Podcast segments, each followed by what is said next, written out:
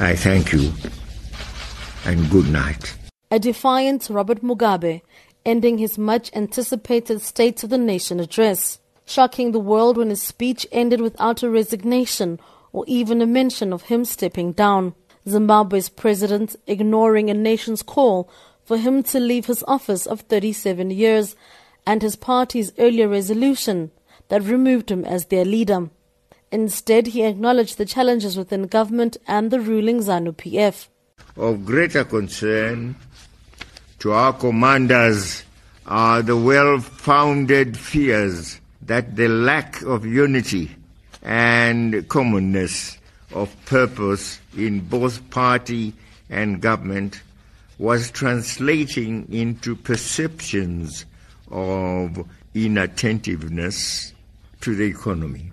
Open public spurts between high ranking officials in the party and government, exacerbated by multiple conflicting messages from both the party and government, made the criticisms leveled against us inescapable. But now there's concern that Mugabe read the wrong speech on Sunday night. Social media was abuzz after viewers spotted one of the army generals removing some pages from the 93 year old's table. This was worsened by Mugabe apologizing at the end of his address, seemingly confused. Sorry, one or two places.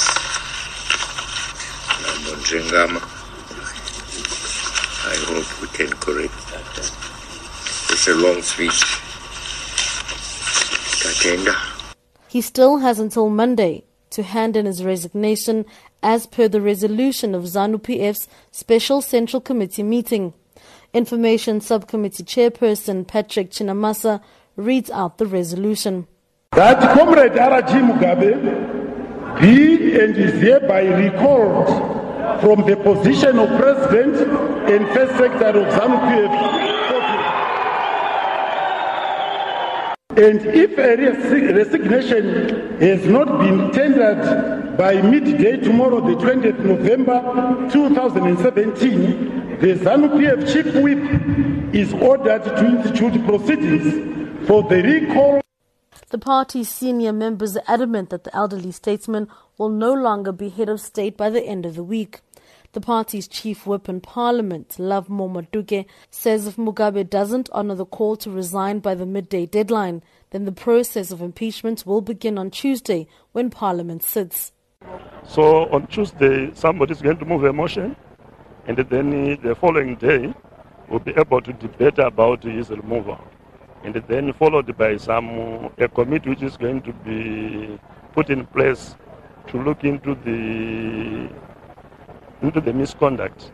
And then after that we'll be able to, to bring the report from the committee and then parliament can pass a decision. So it may take about three days minimum, but not more than four days.